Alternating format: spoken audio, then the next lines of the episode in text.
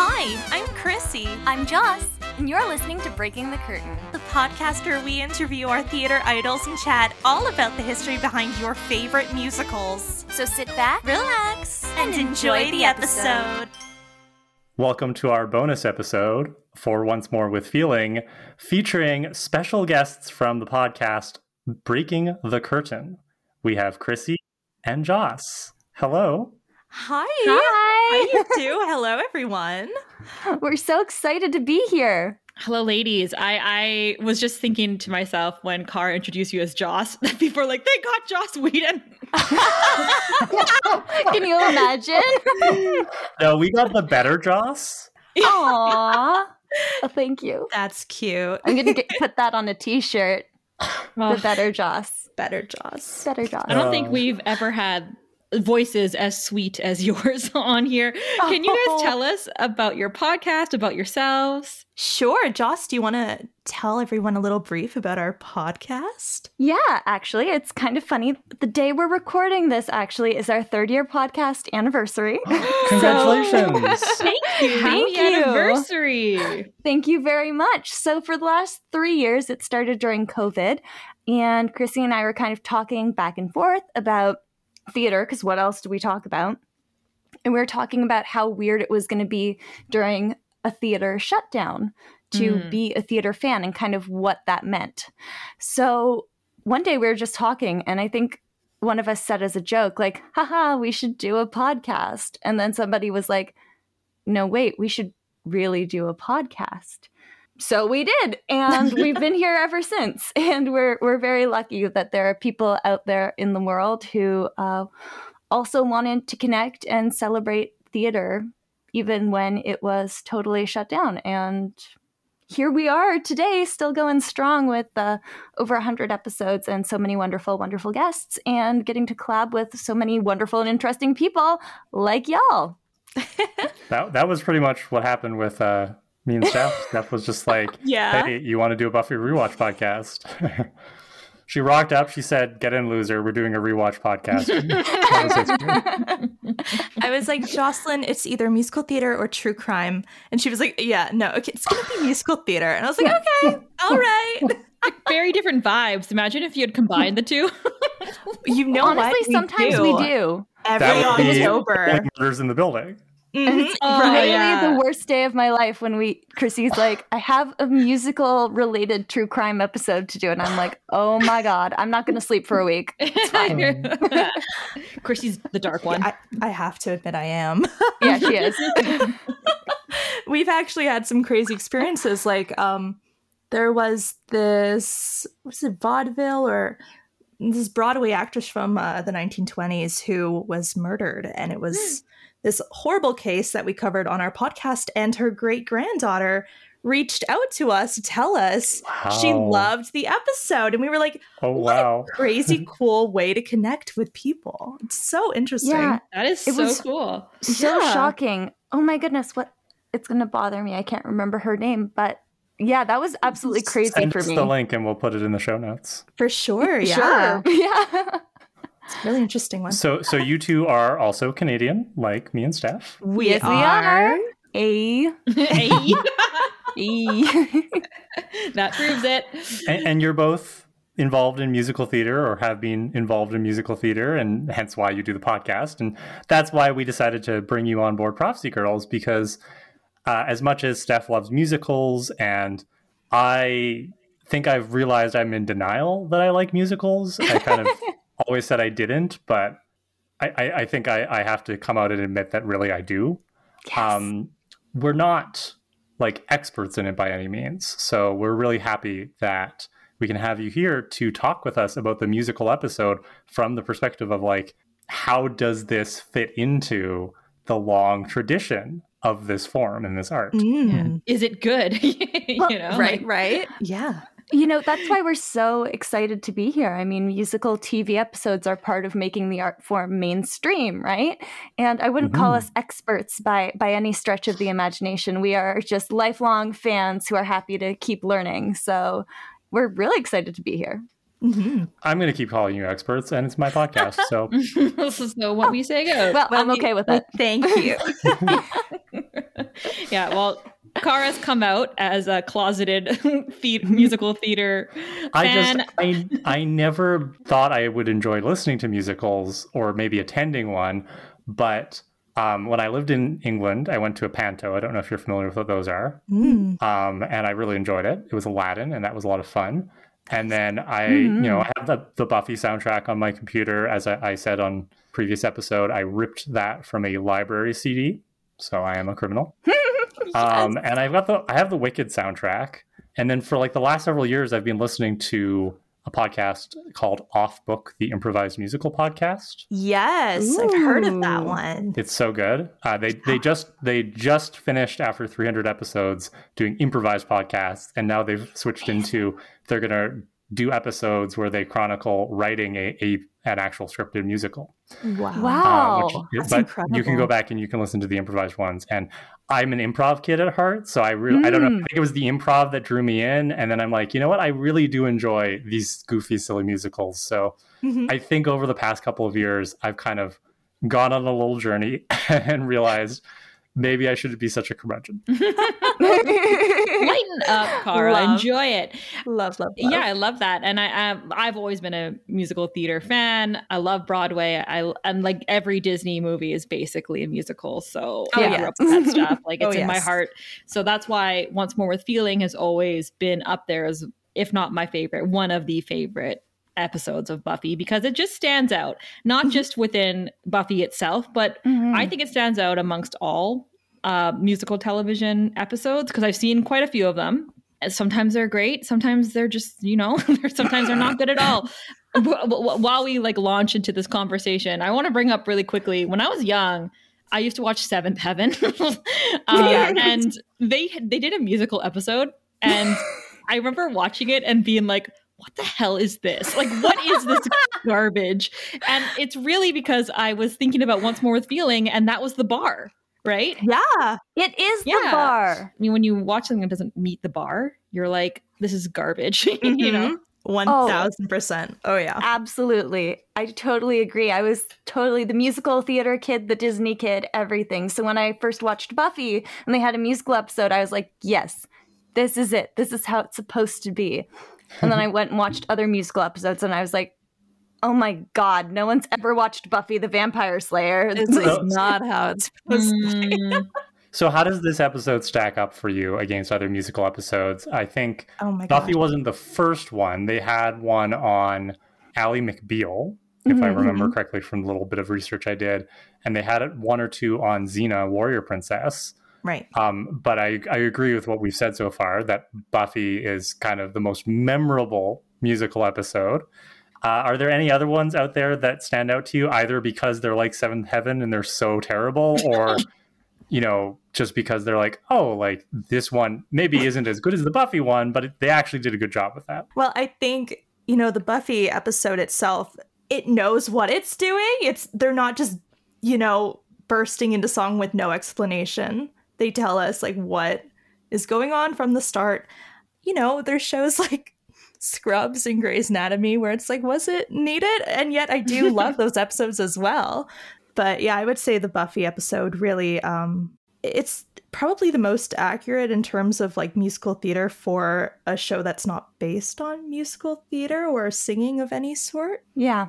You know, I'd agree with Chrissy 100%. Buffy is like the one musical episode that like follows the structure of a musical, like when you look at just its format.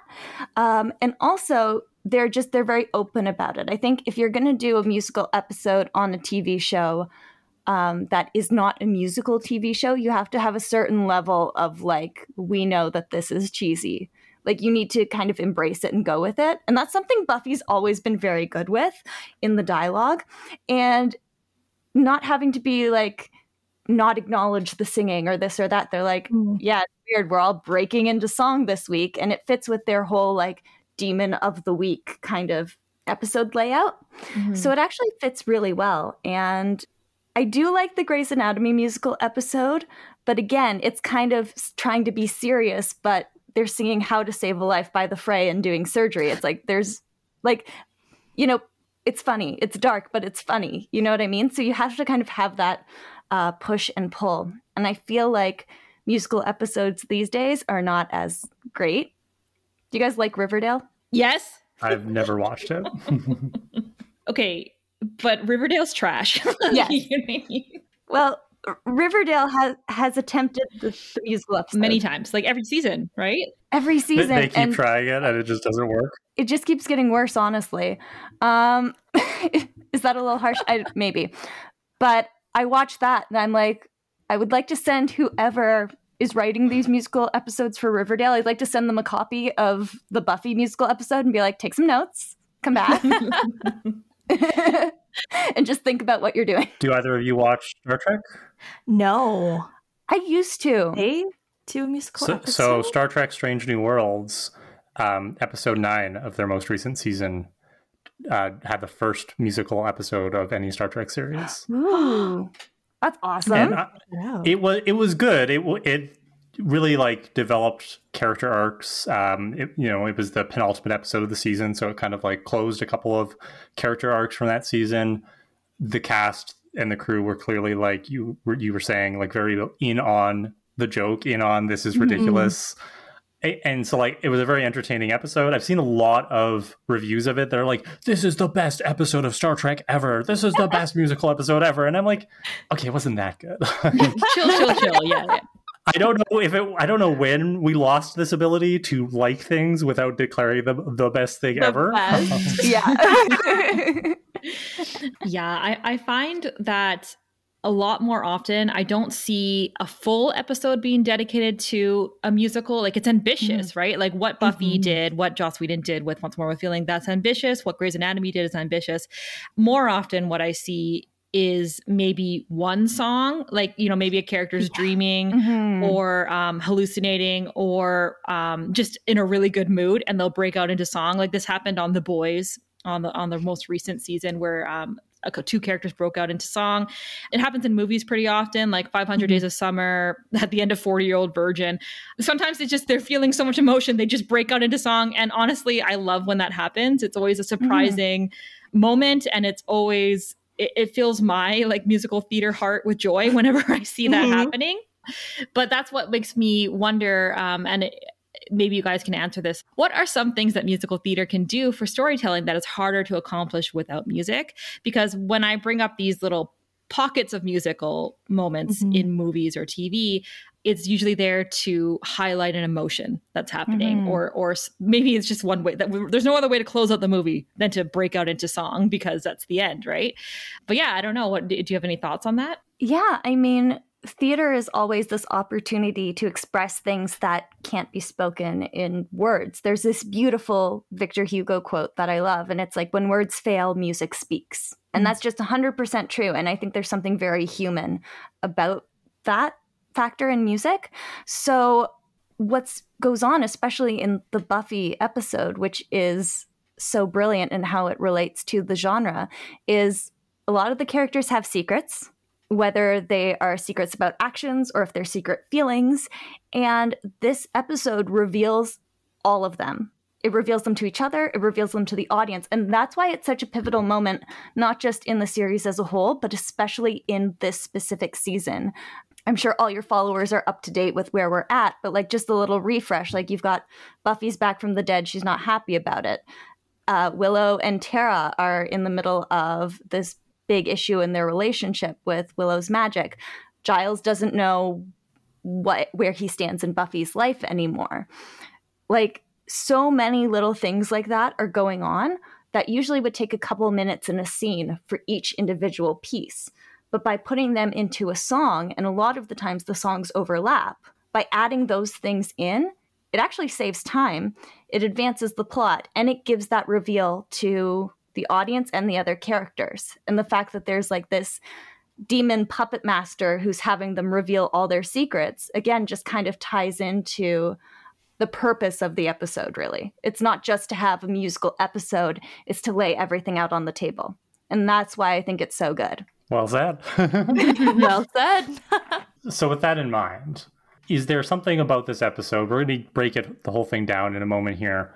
But I mean, if each of you have a favorite song, please share. But other than that, is there like a Are there any lyrics? Are there any like performances or any music in this episode that stands out to you and you're like, oh, like that is actually so good, just that one thing there? Yeah, I'll just say one thing and then I'll let Chrissy take it away here, is that what Steph said is right. The Buffy musical episode is very ambitious because it's original music. You have a cast where most of the people have not sang before. If you've watched like the little like making of like BTS thing, like so many of them came into this with no experience and they just kind of went for it. And it somehow turned out so wonderfully. But one of the best thing is that they used original music. So the lyrics fit the speech patterns of Buffy. So it actually sounds like words that the characters would say. I'm going to compare it to when Stephen Sondheim was doing lyrics for West Side Story.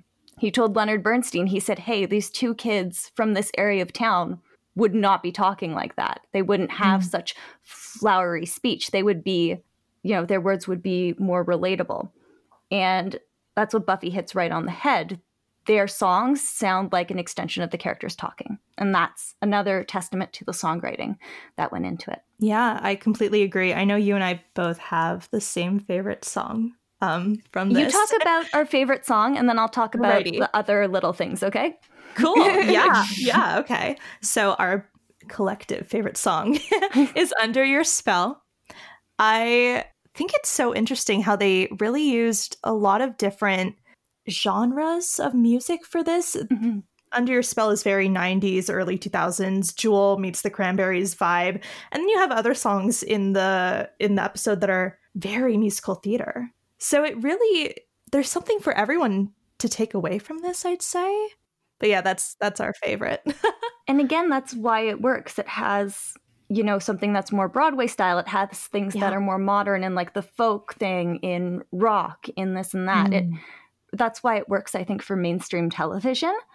But you have these wonderful people like Tara. I feel like just in general, this actress is so underused in the series because she is phenomenal. Her character's phenomenal. And, you know, we don't always see her. So I'm so glad that she got to have like what is the best musical moment in the episode, in my opinion. But then we have somebody like Anthony Stewart Head, who is like an icon in the theater community. Daddy. Yes. I love him so much. And to have him deliver this beautiful, beautiful song, I cry. I weep every time I'm listening to Standing. He's just such an honest performer. What did you do during this episode, Steph? Did I tell you that I orgasmed when I was watching the episode? Twice, apparently. You know what? Good for you. Oh, thank you. Yeah, good for you. So I'm sure you probably felt that if Under Your Spell is your favorite, but you also love Anthony Stewart Head singing, then when they do the reprise, you guys probably orgasm too. Oh yes, there was a lot of that in the text messages last night. And I do have to say, because Chrissy is a Spike girl, I'm not. I'm an Angel girl. Joss, all the way. Joss, you're my bitch. I love you. I am your bitch. Joss. I'm an Angel girly, but I'm so attracted to Spike when he starts singing. I'm like, okay, I see it. Just for this one episode, I see it. We talked about that in this episode because, you know, both Steph and I are fairly down on Spike, especially the further we go in the series. You know, but like, in this episode, Steph is like, if it weren't for Giles, I think Spike would be my guy in this episode.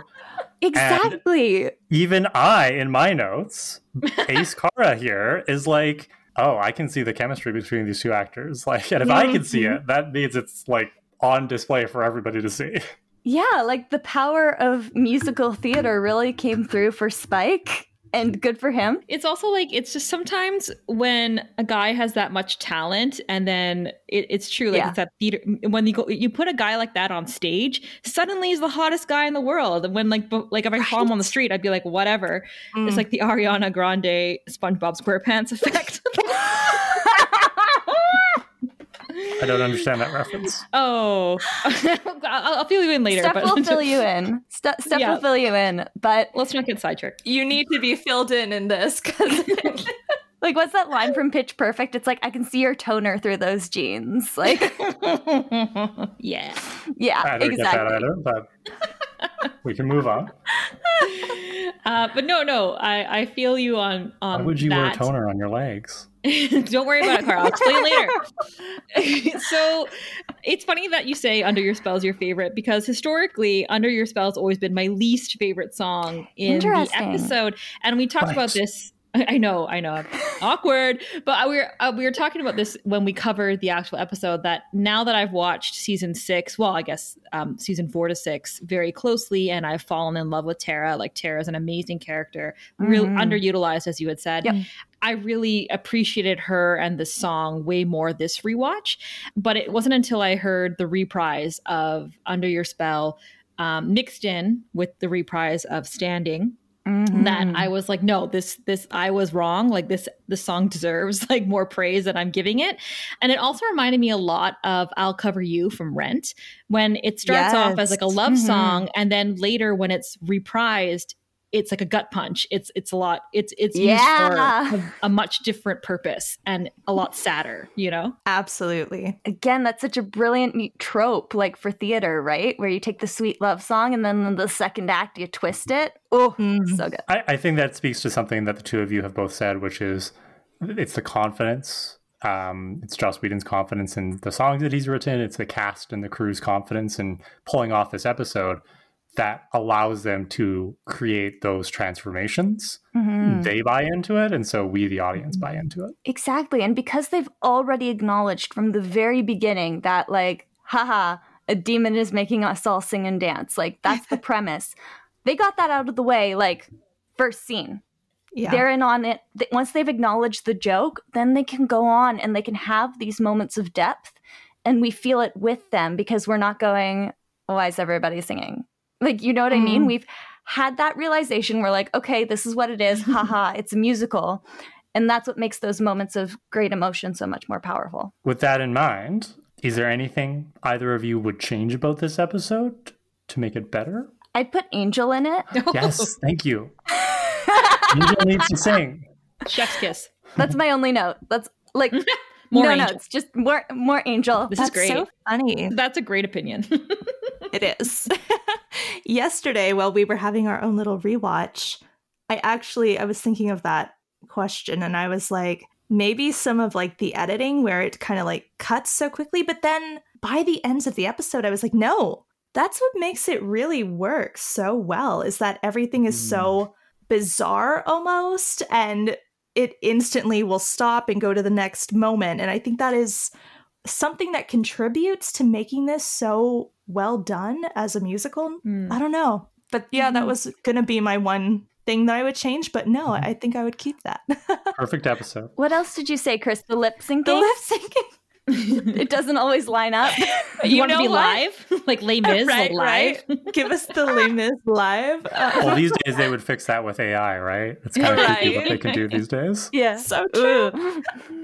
But no, I think keep that lip sync off a bit. I think that adds to it all. I like the imperfections. I think that is something that makes it perfect. Well, they're not supposed to be great. They're, like, it would be weird if, I mean, 3 of them ended up being great, but it would be weird if Xander all of a sudden had the voice of an angel. We'd be like, since when and in what world are you good at anything, you know? So I feel like it makes sense that they're not that good, because they're still good. Yeah. Like, they pull it off. Everyone worked really hard and they pulled it off.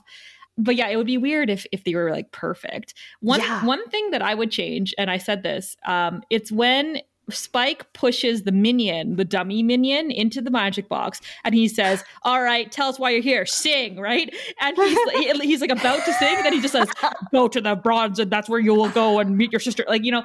And I'm like, they should have brought a Broadway legend for that role. They should have brought like Josh Groban or some pop, like somebody with a really great voice to sing that would have been so good. So yeah, funny. Or like it's like a big musical theater star for a cameo, and they open their mouth and you're like, yes, it's Patti LuPone. She's going to sing it. And she's just like, go to the Bronx. My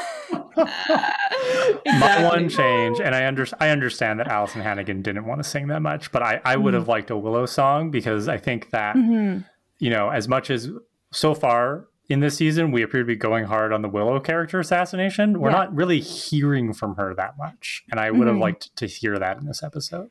But she would have had to feel bad. Like, people are sharing their secrets because it's like burning them inside. They have to let it out. Maybe her secret is, I really love magic, and why is everybody criticizing me so much?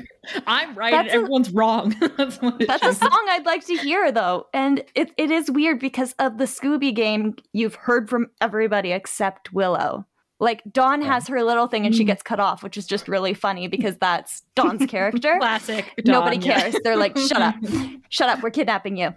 But then, yeah, we don't hear from Willow. We don't hear her secrets and thoughts and dreams. And, you know, I think that would have been important, especially with how the season ends up. I'm not going to spoil it for anybody, but, like, this is kind of Willow's thing. Yeah.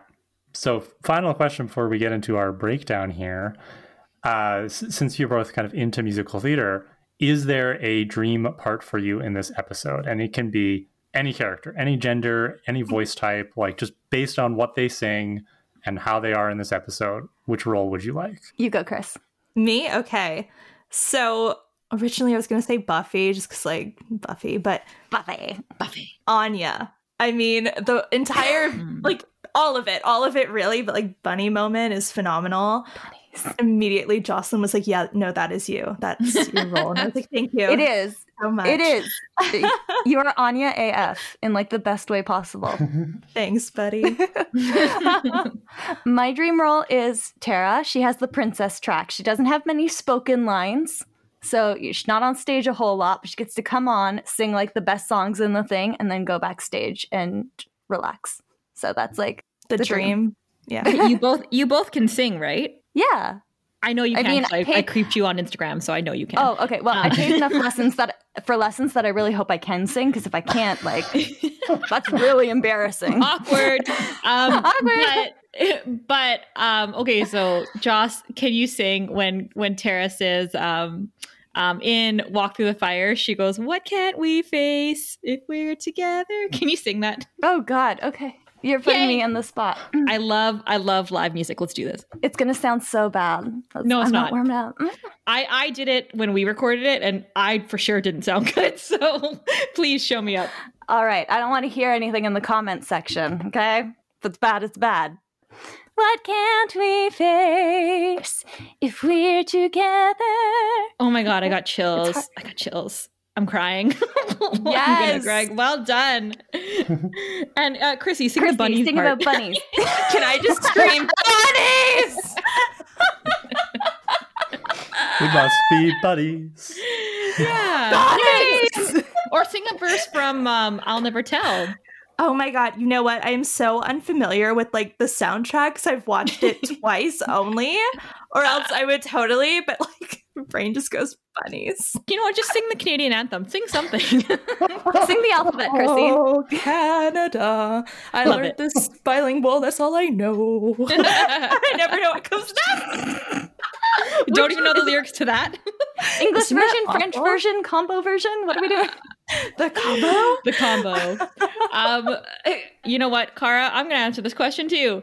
I would create my own role, and I would be Joyce. And Joyce comes out. Oh, yes. Joyce in heaven. Looking down.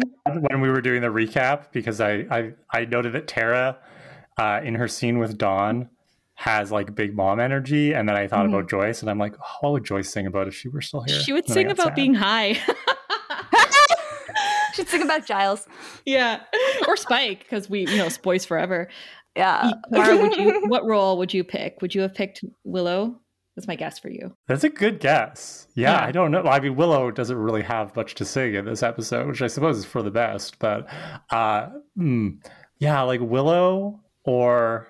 I don't know. I really do like Buffy because she's just so like lugubrious in this episode. Mm. She's been lying. Lugubrious. That's a good word. For this entire season so far.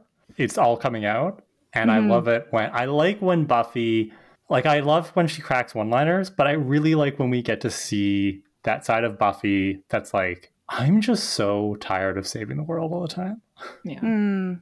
Yeah.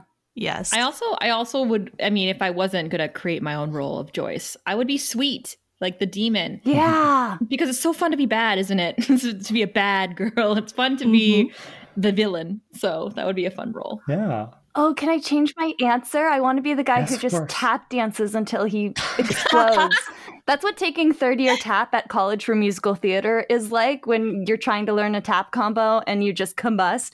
Yeah, that's happened to me. I'm glad you recovered. I still haven't. It's okay. Are you Buffy? Did you come only back? Emotionally? Maybe you can answer this. And it wasn't even a question. It was just me saying sometimes tap dancing looks silly. Yeah. And like, can you confirm? Because like, I'm really impressed with tap dancers, especially the guy in that episode. He's like, doo, doo, doo, doo, and then he blows up. But like, sometimes it just looks silly, you know? And it, like, am I wrong? Like it does. It's the arms, I think. It is silly. Right. Yeah. Because like, you're trying to control everything. And like the thing about tap dancing that nobody ever tells you, because you think it's all about control, but like your feet have to be super duper relaxed, but then you're trying to hold the rest of your body really, really still. So, or like the arms are really, really tight, but your feet have to be super relaxed so that they can make those sounds really fast. That's why I was bad at tap, because like my feet could not relax. It's like that thing where people are like, you can't rub your stomach and pat your head at the same time. It's exactly that's what tap is like. Yeah, there's a level of silliness involved with tap dancing. It's okay. I remember in the movie Chicago when Richard Gere did this tap dance as Billy. Yes. And everyone was like, amazing, amazing. And I remember I was a little girl and I was just like, was it? Was it though? Yeah. I was like, the women did, like, I mean, Catherine Zeta-Jones killed it, but like everyone's applauding his tap dance, and I was like, I guess, like, I suppose. Anyway, we're off topic. Let's break down the episode, shall we? Let's do it. Let's do it. So we're just gonna go through the songs here, and we want your thoughts on how they function in terms of musical theater, and you know, lyrics that you love, the melody of the song, like anything you want to comment on about the song. So obviously the first song, first we start the episode with an instrumental overture that goes throughout the opening scenes as we see the Scoobies go about their normal business. And then we transition into Buffy patrolling in the cemetery. What do you think of this instrumental overture? I like it. It's cute because Buffy's always got like the underscoring going on, right? So like people haven't really clued in yet, because it always has such beautiful background music. And it is scored so beautifully to the point that when Hush happened, everybody knew something was wrong because there was no underscoring. It was just like, you know what I mean? Like, or the moment with Joyce in season 5, that was like a deliberate choice to have no underscoring in that specific moment because it's just too real. So Buffy's always had a strong connection with music. So at this point, we're just like, okay, different music, different opening credits, like something's weird, but like not to the extent that we're like, musical episode. I like how you put that. It's kind of like they're soft launching us into the episode. Yeah, exactly.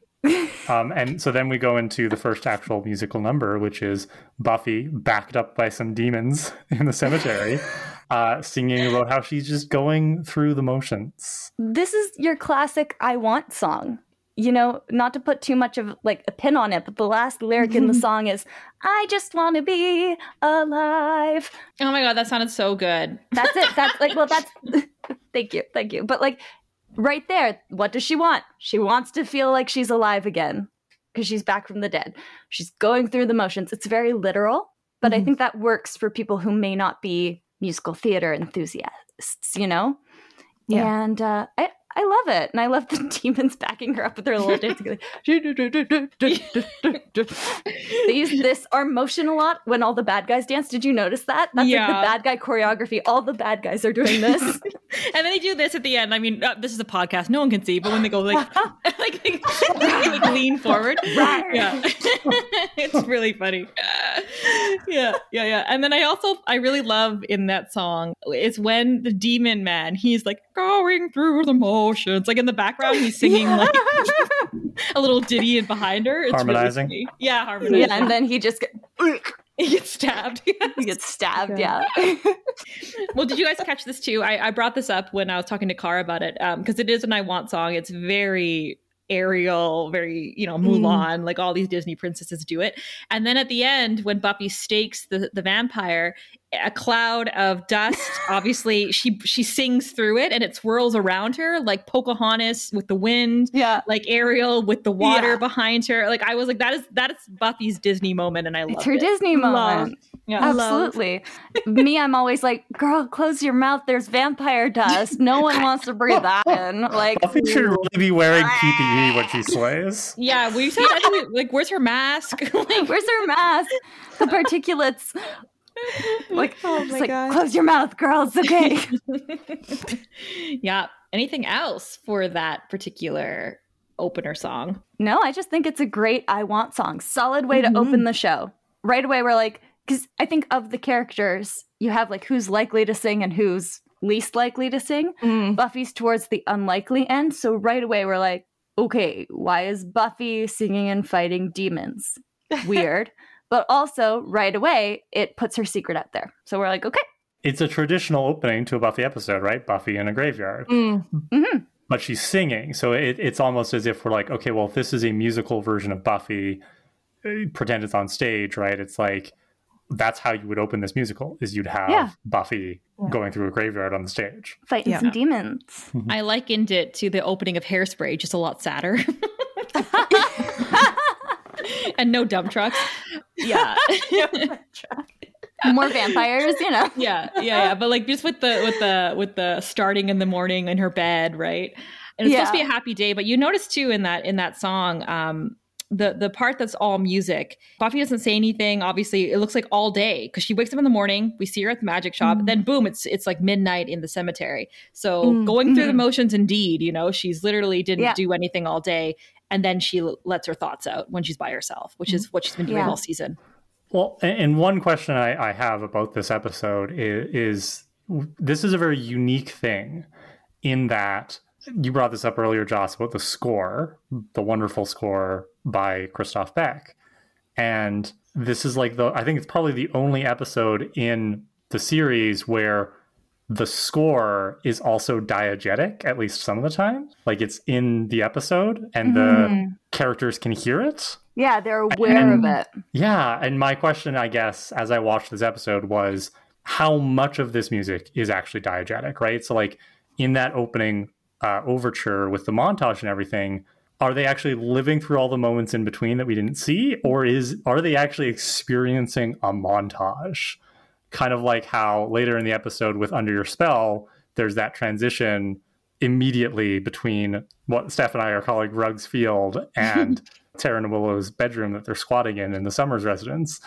And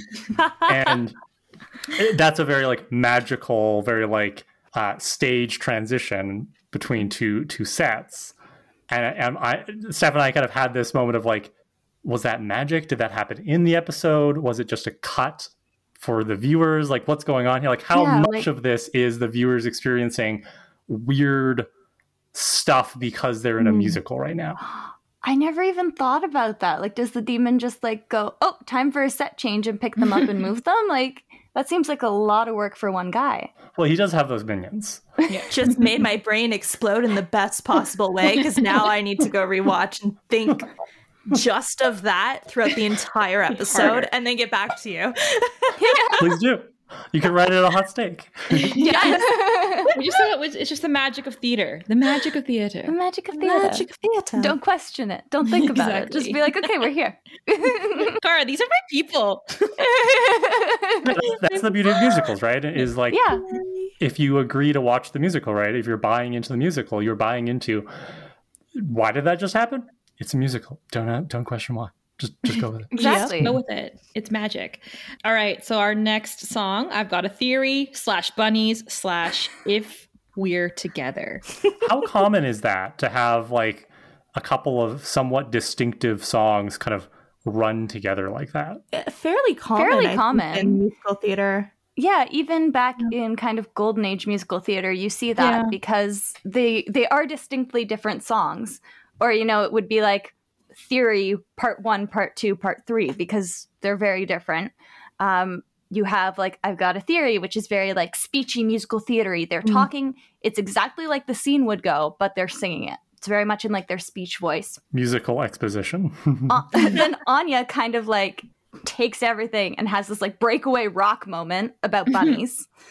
And then Buffy brings it back down with something very sweet and melodic and finds a solution and kind of resolves both musically and within the structure of the scene. So yeah, I think it has to be labeled that way. I mean, I just call it I've Got a Theory because in my head it's just that's what stays there. But yeah, that's pretty common, and especially with how they have the different genres all packed into one. It's like the ultimate mashup for musical theater without being a mashup. Yes. Because when you write your own songs, you can't mash them. It's not like a pop. Mashup. It's not like Moulin Rouge, right? Right. So this is just a mashup of their original stuff. Originals. There you go. Yeah. I think it's funny how Anya, later on in the episode, she's upset that her number with Xander was like a retro pastiche and not a breakaway pop hit. Yeah. Anya had a breakaway rock hit earlier. Like she had the most like modern sounding song. She did. She had the rock moment, but she still needed the breakaway pop hit. Do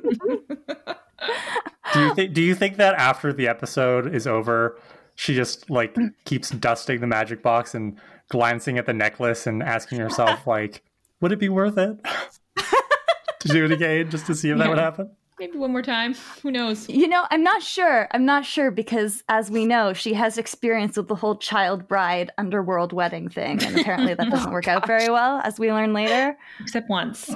Just once. But no, I think she tries to, like, I'm pretty sure she sang around the house for the next like week and a half until Xander had to ask her to stop.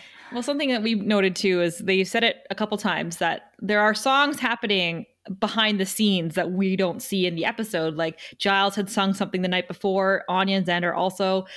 Dawn sang something at school, and we're like, oh, there's so many amazing moments that we're missing here that we need, right? We need more musical episode. And then like obviously that's showcased in the next song, right? The Mustard, right? I Got the Mustard Out, which is just a breakaway hit, of course. Kara hates that song for some reason. I don't hate it. It doesn't do much for me. Is this a kind of standard thing in musicals? Do they have these weird songs that don't really fit into the plot? I feel like it's more of a stereotype, so it would be in something like this. And because of that, it works well. Yeah, they're making fun of musicals with that one for sure. Okay. Yeah, most musicals like the songs advance the plot. I think the Mustard was just like to poke fun about musicals because they're all singing for no reason. And so that demonstrates everyone is singing for reasons so small as they got the mustard out of my shirt. And that's poking fun at musical theater of a genre. Like, oh, went and picked up my cleaning, got to sing about it. Yeah, so I think it's very gently poking fun at the genre. The randomness of it is funny, right? It's like a joke also. Yeah. And it reminded me of like years later when Book of Mormon came out, where the one guy just announces that he's got maggots in his scrotum. Like in the middle of a song, and everyone's like, no. Yes. Yeah, he just says, Kara, he just announces, I've got maggots in my scrotum, and everyone's just like, okay. And then they continue singing. Maggots or magnets? Maggots. Like the little wormy things. Yeah. Ew, yeah, he's really sick. He should go to the hospital. Yeah. Book of Mormon. I mean, maggots won't harm you. They only eat dead flesh, but like, why? Why indeed? And that's what it's just random. That's why. Yeah. That's what it reminds me of. Well, that brings us to your favorite song, both of you, so we can spend some time on this. Talk to us about Under Your Spell. I mean, again, even Ace, Kara, noticed that this song is about sex and sexy times. Yes. Later at the end of the song, there are orgasms, and it's great. But like with this song, for me, what stands out, right, is the way that it's Kara singing. She's got the backup dancers going on, but she's serenading Willow, right? Like she's singing to Willow, which we haven't really had so far in the episode. So far we've just had like the group numbers kind of singing as an ensemble. Now we have these two main characters and one of them is singing to the other. Yeah, I mean, it's such a beautiful, beautiful love song talking about, you know, what's wonderful about me is what you bring out in me, and how like, you know, your partner, your significant other brings out the best in you and you feel like you are your best human when you're with them, sort of thing. And then, of course, it goes towards the sexy end of things. But that's how it starts, right?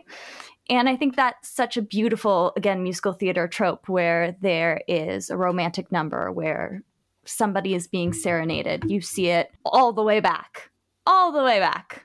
I've said West Side Story already this episode. I probably will again, but Maria, Maria, Maria. You know, that's what they do in musicals. And I think it's really refreshing to have it between two women. Mm-hmm. They have other couples in the show that could have easily had Xander serenade Anya and followed like the strict, not strict because it's not strict, who cares, but you know, the kind of way we usually see this represented. But to have it come from Tara and have it between two women is wonderful by means of representation. And I think it's also more powerful coming from Tara because she is so quiet. Of all the people you expect to have like a big musical number, it's not her as a character because, again, she's criminally underused. So I think it's gorgeous. And I also love the irony of it because she's singing about being under Willow's spell metaphorically. But as we all know, she is literally under her spell. And then when the reprise ties into that, it's like, ooh, oof. I want to know what they were drinking when they were on this, because it was good. It's good. I thought you were going somewhere else. I was like, oh yeah, under her spell, right? I thought you were going to reference the spread under beneath my willow tree. I was like, oh yeah, that's for you to bring up, Chrissy. That's for you to bring up. Obviously, because I was going to. But in case we weren't sure, the song was about sex. You know.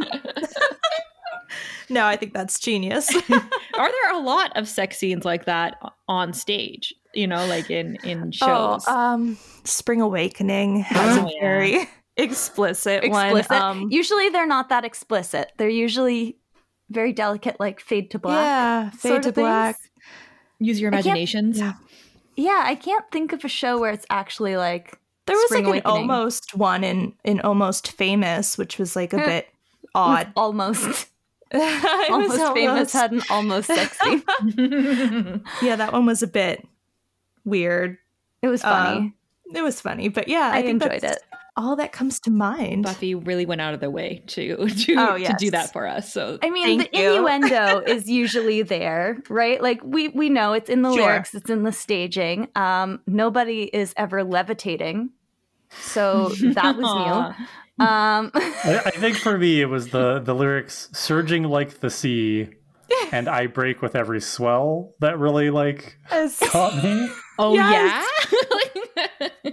Go on. Oh.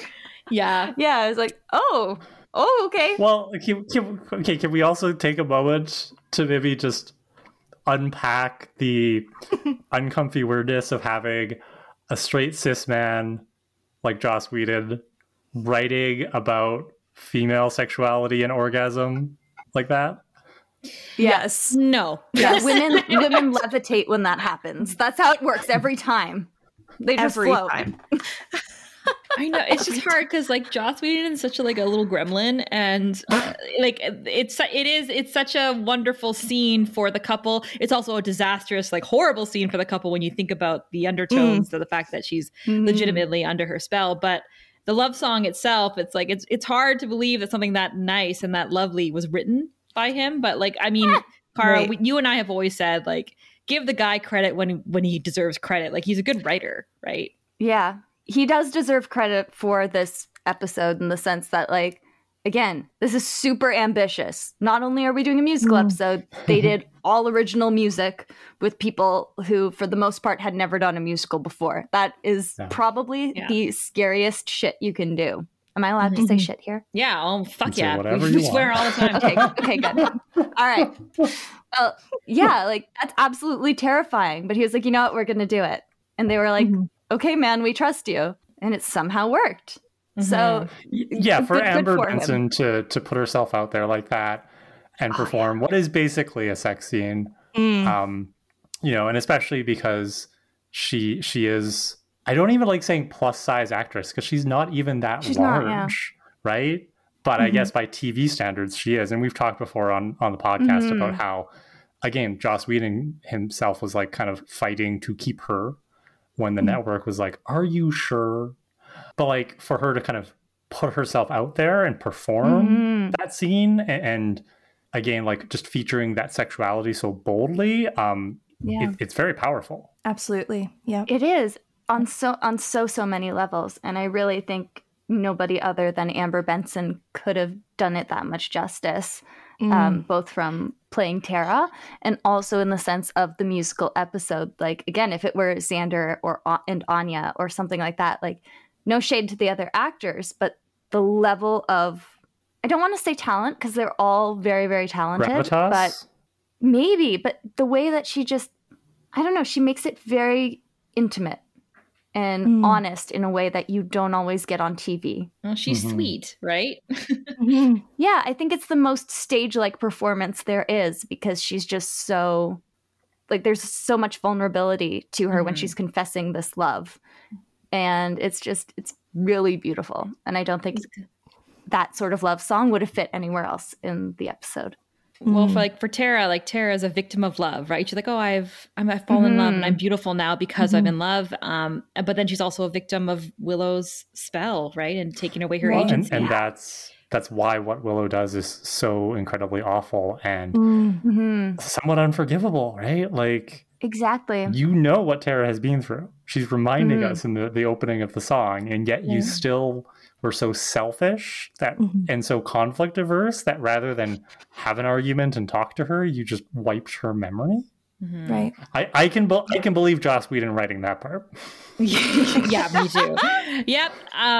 Yeah, and I'll also add that Tara's never looked tinier than when she's wearing her princess outfit. Like her little costume in that scene, like she's got the corset on and like she looks really tiny. Yeah, she's actually wearing something that showcases her figure, which is very rare for her. She's usually covered in so many layers. And again, that works with the exposition that the musical number brings it. We found out 2 episodes ago that Willow is a breast girl. So yes. I'm sure that outfit was for Willow. Just for Willow. Well, let's get on to I'll Never Tell, which is the duet between Xander and Anya in Xander's apartment. I have always adored this number, and it's always been in like my top 3, and I think it's just because it just speaks to the musical theater person in me. It's so it's so theater.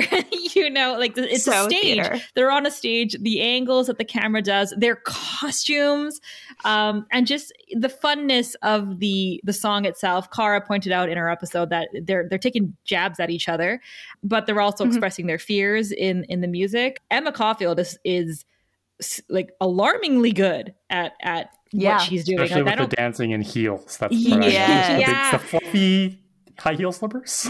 Yeah. Look at me. I'm dancing. Yeah, exactly. And I just loved the dynamic between the two of them. I think the dance number was adorable. They used the entire stage, which is what you want when you have a dance number. It's just great. That's what I thought. Yeah. It's another one of my favorites from the episode, but I completely agree with you. It's definitely within the vein of like a classic musical theater number. It's very Kiss Me, Kate meets like Nice Work If You Can Get It. And like you said, the costumes, her hairdo is just so musical theater. And I love this number. Little dance break.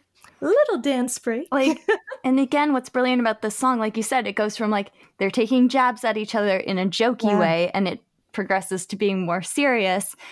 They have a dance break, and then it kind of comes down to revealing what's underneath all of like the jokey and the tension and all of it.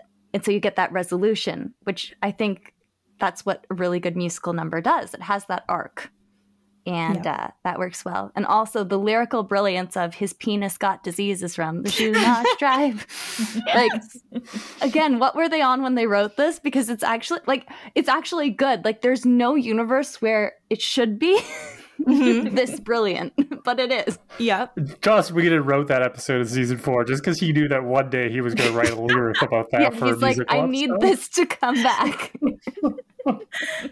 Or she eats these skeezy cheeses that I can't describe. Yeah, her toes are kind of hairy. That's Xander's misogyny coming out. Yeah, I was like, what do you mean? Everybody's toes are hairy. Come on.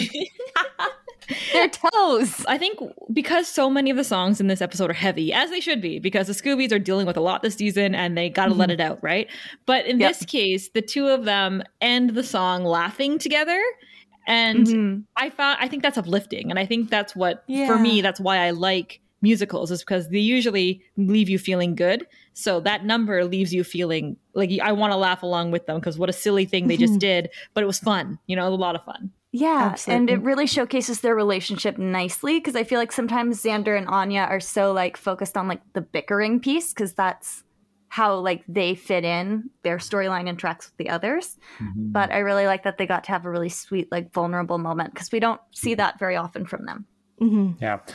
Correct me if I'm wrong, but I also feel like this song, it alludes to how it's very common in some musicals, maybe especially older ones, to have these kinds of duets where you have like a male and a female character singing about like the same topic, but from like slightly like opposite perspectives. Absolutely. Yeah, for sure. Yeah, it's very like Chrissy said, it's very Kiss Me, Kate. It's very, for me, I think of like Annie, Get Your Gun, when they're singing about getting married and she's like, I want a big wedding. I want this. I want that. And he's like, we're going to have a small old fashioned wedding. Yes. And so it was very reminiscent of that for me. And that dates back to like the 1940s. So this is good old fashioned musical theater right there. Well, that's why they've got like the retro costuming. In this exactly. Yeah, exactly. I love that example, because isn't it in the same musical where they sing Anything You Can Do, I Can Do Better? And that's like, that's them jabbing at each other too. So very reminiscent of that. They did their research, man. I'm learning so much. Yeah. Good for you, Joss. Just this once. So then we have The Parking Ticket, which is another one of those interstitial songs. That one's being sung by showrunner for season 6, Marty Noxon, all about how she's having a bad day because she got a parking ticket. And also she's not wearing underwear. TMI. She's a little slutty. And now I think this is correct. So I think is it Marnie Nixon or Marnie Noxon? Marty Noxon. Marty Noxon. Okay, then never mind. I thought she was someone else. You thought she was President Nixon's wife. Well, there's this lady called Marnie Nixon, and she is like the voice behind the scenes for so many things. Like she was the voice for Audrey Hepburn in My Fair Lady. She was the voice for Natalie Wood in West Side Story. So I always thought it was her. And I was like, wow, she's actually singing on screen. That's great. But whoops. It's not her. It's the producer of the show. It's not her.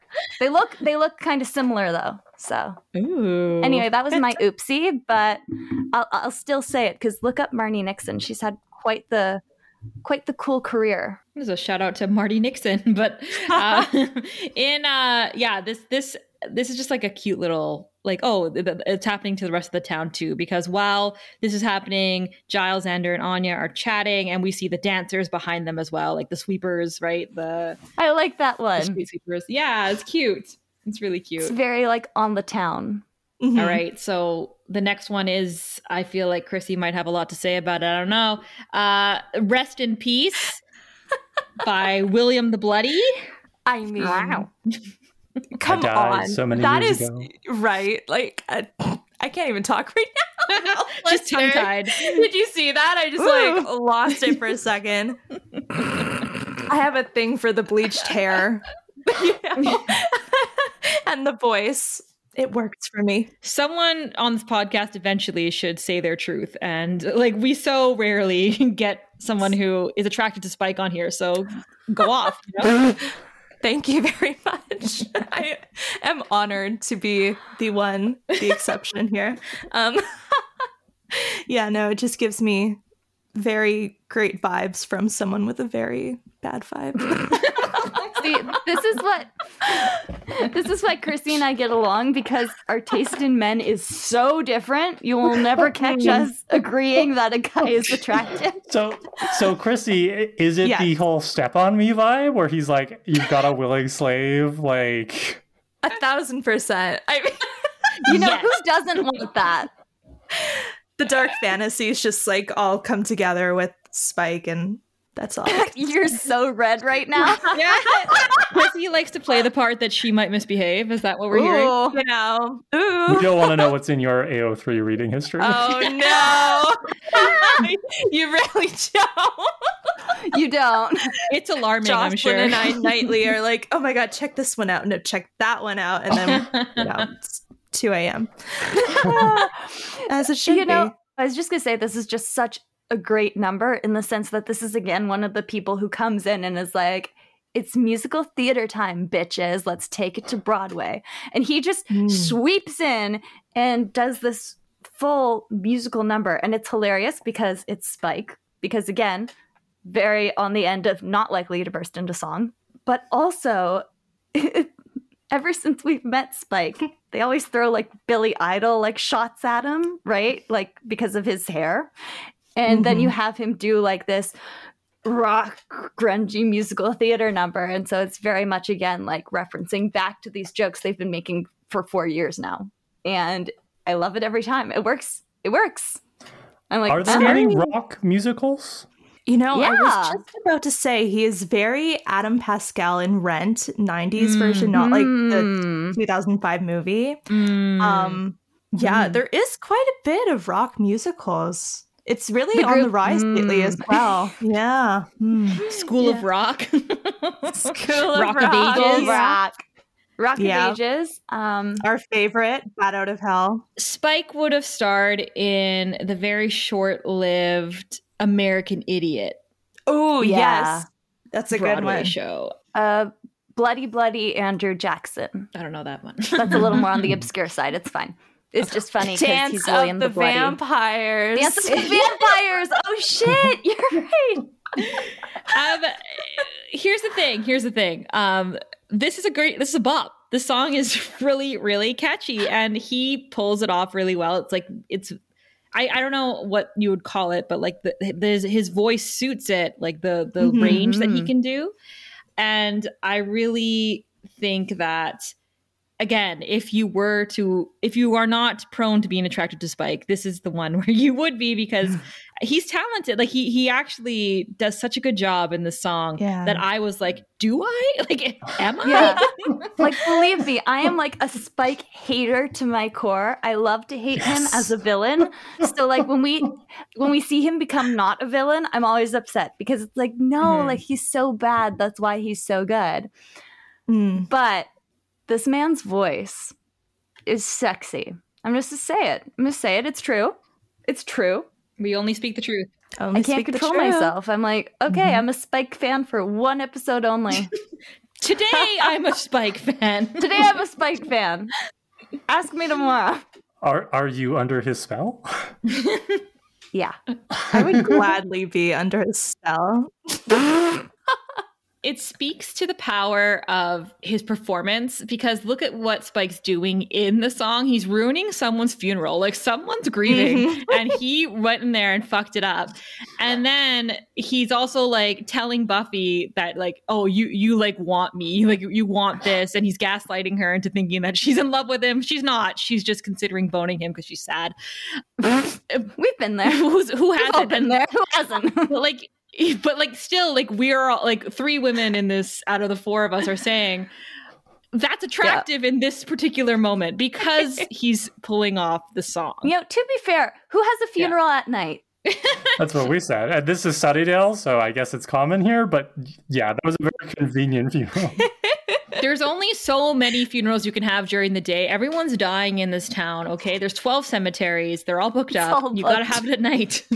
Got to go with the time slots. I do think it's interesting how... Okay, so Under Your Spell is a love song. It is romantic. It's, you know, serenading. I'll Never Tell is a song about unacknowledged problems in an actual certified relationship. Mm-hmm. And then... Rest in Peace is kind of like an anti-love song where he's singing about how like Tara's singing about how she's orgasming from Willow, and Spike is singing, I can't find my sweet release, right? He's like, I can't orgasm right now because of you, Buffy. It's all your fault, right? Like he's talking about how his obsession with her has actually like curdled. Oh no, poor Spike. Oh no, she doesn't like him, so his jizz curdles. So his jizz curdles. Bye. Bye, Kara. Thanks for joining us tonight. This happens at least once an episode. But like in vampire lore, though, do you like? It's that one episode all over again. No, like in vampire lore, though, like if you read like Anne Rice, vampires have no body fluid because they're dead. So yeah. Like, what of it? maybe he's reminiscing. I don't know. He's thinking back to those days. He's remembering the good days. We've talked probably more than we could ever hope to have talked about vampire fluids on this show, but like that's fair. Okay, well, in the Buffyverse, without going into too many spoilers for Angel, canonically, vampires must ejaculate. Yes. I'm just what yes, goes up yes. must come down is what you're saying. Yes. Yes. We know it happens. They just don't tell us how. We know. Yeah. It's like in Under Your Spell. It cuts away right before Tara orgasms. We know it happens, but you know, Kara, I don't know if this is like something like, I don't know what happened just now, but when you said that, rain just started pouring against my window. It's like a big splatter on my window. Well, that's how it happens. That's pathetic fallacy right there. My question's been answered. We need to move on before we all lose our minds. But Recipes is a great musical number. Good for him. Yeah. So then we have what I kind of see as a pair of things, right? We have the two-line Dawn's Lament followed by a dance number that's almost entirely silent called Dawn's Ballet. Because Michelle Trachtenberg, of course, is a trained ballet dancer, and she wanted to dance instead of sing. Is she a trained ballet dancer? You are so hard on her, Steph. I'm clearly hard on everybody's like dancing ability because like I don't like her dancing. I don't. I'm sorry. Cancel me. I don't care. Steph criticized Richard Gere, so like the dancing bar is like. It's fair game. They probably went around and asked if like anyone has any special skills, and she was like, well, I studied ballet when I was 2 for like right a week, okay. And this is what I'm saying, like it's passable, but it's like when Buffy figure skated in season 2, it's not good. Like she clearly quit too young, yeah. But like it's like the skill set was learned if not mastered. You know, so yeah. That being said, I do think it's a good dance number, right? Like I think it's really fun with her and the you just like dummies. The flippy doos. Yeah, they're flippy doing all over that place. They're picking her up, they're throwing her around, she's spinning. I was like, wow, they like spent a week practicing this for sure.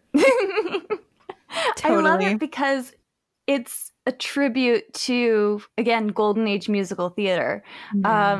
The ballet has always had a factor because the whole idea with musical theater coming together, it was like you don't have to go to see a play or the opera or the ballet. You can go to one place and you can see all of it, right? So a lot of early musicals had like these like really insanely long dream ballets, so we're kind of lucky that this one's nice and short, like in Singing in the Rain. If you've ever watched Oklahoma, right?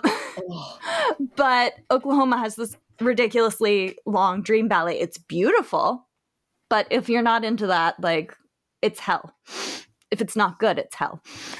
So I think that incorporating this very short ballet sequence just shows attention to detail. It doesn't really change anything, like, story-wise. I mean, if it wasn't a ballet, Dawn would have got up and tried to run and they would have grabbed her. So they're not taking up more time than they need to. They're not adding anything crazy. They could have added a dream ballet somewhere. That would have been maybe too nuts. But this, they're like, okay, homage paid. I dig that they did that. But I also really appreciate that they didn't make it physically painful for me.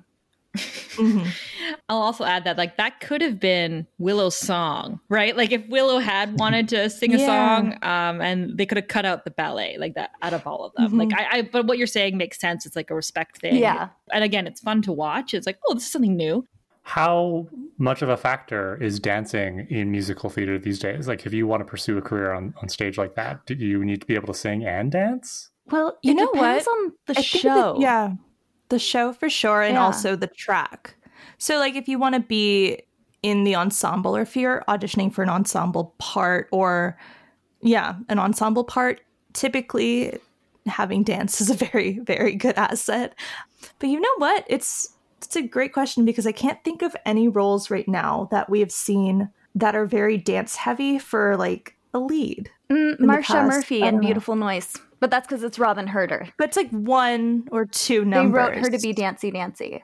I feel like dance-heavy musical theater isn't as common now, or like the choreography styles have changed in the sense that it's not as performative high kicks like it was in the olden days. Now it's kind of like, how can we use movement to move the story forward?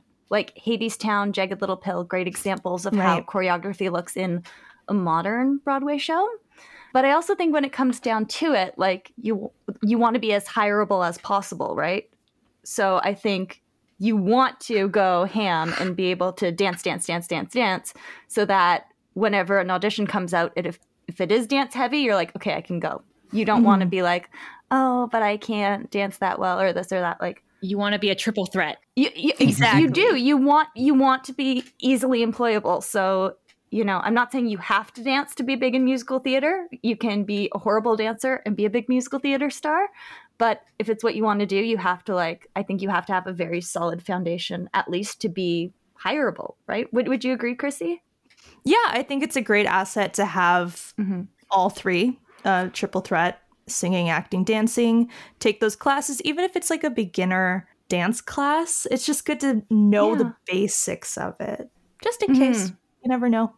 Also, just learning how to like pick up choreography, right? Like maybe you don't have 15 years of dance behind you, but like to understand, your basic dance moves. You can do better than Left Shark. And like understanding how your body works and movement and all that is so important. Like ballet, I'm probably the worst ballet dancer ever. My ballet teacher told my mom, and this was in college, my ballet teacher went up to my mom and was like, ballet doesn't come easy to Jocelyn, but she tries really, really hard. She's got the heart. That was me with visual arts in grade 9. Exactly, right? It's not like I'm not good at it, but I loved it because I was very aware of what my body was doing. So I think when you have that awareness, it makes you better as a singer. It makes you better as an actor because you're involved head to toe with what you're doing. It's not... Sometimes acting and singing can be so mental. I think being able to ground yourself physically and know how to hold your body and to trust that your body can, like, you know, if you're doing like a big pratfall or something, you know, your body can catch you. The performer of this next song can also dance as well as sing, because we have Hinton Bowell performing a suite in What You Feel. So is the big reveal of the villain in the musical. I think I know enough musicals to know that a villain song is a thing, at least in Disney. So tell us about this villain song. What's going on here? I mean, I really like it because it really addresses the core of the issue, right? He's like, I know what you feel, and I'm going to make you sing about it, because that's the whole plot. Everybody's hiding something. Giles maybe wants to go back to England. You have Tara and Willow's relationship we talked about. Xander and Anya and their feelings about the wedding. Dawn feeling like nobody cares about her, which, let's be honest, nobody does. And Buffy... Sorry, I have a lot of Dawn rage. I don't know why. And then you have Buffy, who's come back from the dead, and she's trying to be grateful because her friends obviously brought her back to life, but... they thought she was in a hell dimension, and she was really like happy and at peace for the first time in her life. One of our listeners wrote in with a hot take, basically saying, how rude of her friends to return her gift like that. Yeah, because that was the name of the episode, right? Where she sacrificed herself. That was the gift. Death is her gift. She gave her gift to everybody, and they were like, thanks, but... take it back. Yeah. Did you put a gift receipt in here? What's the return policy? Has it been 30 days? They were past the 30 days. Yeah. They were left with Dawn, and they were like, nah. They're like, get her shit. Back. But again, like, he's calling them out. He's like, this is why I'm here. This is what I'm doing. And he also does, like, I'm not sure if I would call it like full tap dance. It's very like soft shoe-esque. He literally says, I was going to ask you about this. He says, I can bring whole cities to ruin and still have time to get a soft shoe in. Yeah. I wanted you to just explain briefly, like, what does that mean?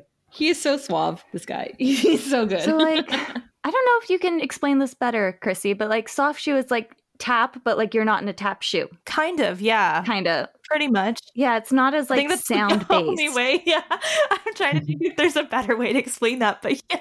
Tap, you're trying to, like, make the sounds with your feet, right? Soft shoe, you're not really worried about the sounds because you don't have, like, taps. The tap heel. You don't have the tap. He didn't look silly at all in that number, so that's the difference between I think that's how you can tell, like, a really, really, really good tap dancer is when they look fierce as hell tap dancing. Yeah, like he pulls it off. It's like just part of the way he moves, right? He just happens to make it tappies. I was like, I'm attracted to a demon. Great. Good to know that about myself. It's just if you can tap dance, really. Like, well, also the voice, right? Like, on the voice. Like, he's brilliant. And I like him because, you know, sometimes the demons on Buffy, they're, you know, they're all slimy and gross. And not very nice. Like the chaos demon with the antlers. He's like dripping mucus. Yeah. Yeah. You know, and he's just this suave singing, dancing guy. I'm like, yeah, I like that. He knows a good tailor. Yes. Yeah. Although he's got like the 90s, early 2000s baggy tux look. Yes. Yeah. Remember in the wedding episode with Angel, we were like, Angel, get a suit that fits. You look great. Like, Jesus. Imagine putting David Boreanaz in a suit that doesn't fit him perfectly. Like, are you dumb? Right? It's like this body is for us to look at. Steph would prefer the shirt to be a little bit tighter than it has to be. I prefer no shirt. No shirt, actually. Or just like unbuttoned a little bit. And a little feral. Like I like a little feral, just fresh back from hell Angel. Yeah, mess up his hair, unbutton his shirt a little bit. Yeah. We're getting off topic. Okay. Sorry. What I like about this song is like the feel of it. It's so different from the rest of the Scoobies singing, which it should be because he is the villain. That suave, like jazzy kind of feel to the song. I likened it to The Room Where It Happens in Hamilton. Just got that like it's like it's just got a different mood. It's like a vibe. The vibe is different. Yeah. You know? He's the only character who sings who doesn't have a secret to share, right? He's triumphant in this song. He's not singing his heart out about something bad. He's like, no, I am the one in control of this, and I'm loving every moment of it. He's like, I have found my child bride, and I'm going to take her home at midnight. That's what he's saying. He's probably rehearsed this, you know? Like, that's why he has the level of, like, finesse. Like, you know, he's like, okay, so when my child bride gets here, I need to have a musical number to perform for her. So I've got a theory. I shared this in the recap episode with Steph, but I'll share it with the two of you. Mm-hmm. So my theory is that Sweet comes from a demon dimension where he is the only demon who likes singing and music. And there's no other singing and music in this dimension. And he's always like, come on, guys. Like, you know, this is my thing. And all the other demons are bullying him and looking down on him and being like, come on, Sweet, like get real. Like, why don't you take up a real torture career? And then finally he gets summoned to Earth. And of course he's talking big talk with us. He's like, you know, I got Nero his first fiddle, but like, this is really like his first time on Earth. And he's just so excited that finally he gets to do it his way. Finally, someone summoned me. I've been practicing this for millennia. Yeah. He's the theater kid, dude. I love that theory. He's the Rachel Berry of demons, except Rachel Berry is the demon, but yeah. Except Rachel Berry is, I'm sorry, Rachel Berry forever. Sorry. But what I will say is it's like Zac Efron from High School Musical who has to hide the fact that he loves musical theater because he's a big bad basketball playing demon. But then when he gets a chance to do it, he like goes all in, you know. 100%. He's breaking free. But I also think more Buffy villains should sing. I mean, Glory could do like a really big like Sharpay Evans kind of number, but I'd be really curious to see like Adam from season 4 doing some sort of video killed the radio star crap, like take my money. You know, he would be like, he would just, because he's such a robot, right? He'd be like 0000001 0000001. That would be his song. The master would do show tunes. Oh, he would do like I mean, unfortunately, but also amazingly, my favorite musical of all time is Seven Brides for Seven Brothers. It is possibly the most misogynistic one out there. Yeah. But that's the one that the mayor would love. So I want to love the master. He would do something gothic, right? The master. Maybe he would go modern. He was actually more modern than he liked to let on. You know, he was an old. Excuse me, he was in a lair full of so many camels. Fine, he'd be Phantom of the Opera. Phantom of the Opera is what he would be. Phantom of the Opera, or he would be very Tanster Vampire, which is Dance of the Vampires. It's Jim Steinman and Carpe Noctem. It's rock. It's good. You know what? If you like vampires, you should listen to it. It's good. We like vampires. We'll have to do a bonus episode and have you back. Yeah, it's weird, but it's good. Okay, we need to move on. Standing with our Daddy Giles is the next. Daddy, love this song. Love him. This is great. Yeah, honestly, this is one of my favorite musical theater style moments. Again, we have Anthony Stewart Head, who is he's a theater boy. He this is what he does and does very, very well. And this is a perfect song, right? Perfect song, perfect performance. Yeah. And it's a different kind of love song than we've already seen. Mm-hmm. It is a love song. He's singing about how much he loves Buffy and how he has to let her go so she can be the woman she's meant to be and blah, blah, blah. And take notes, Willow. It's beautiful. It's gorgeous. And he does it so well. Giles is so much the emotional center of the show. In so many ways, he's dad to all those kids, and realizing that they're grown up and that he has to make different choices to live his own life, that he has to take this step back. It's really powerful, and I think it's another song Under Your Spell that works outside the musical as well as within it, because it sounds very modern as well. Yeah, I could totally hear this song if you took it and put it on the radio, or you put it behind the scene of another episode, right? And it just happens to be a pop song they play in the background or something. Mm-hmm. Yeah, it would work really, really well.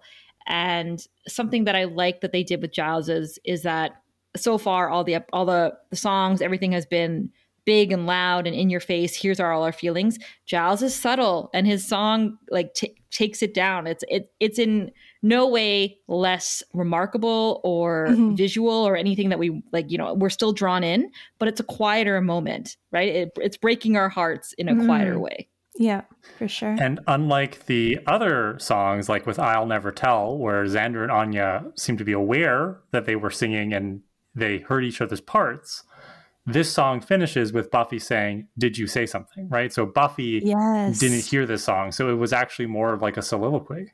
Yeah, that's what I was going to say.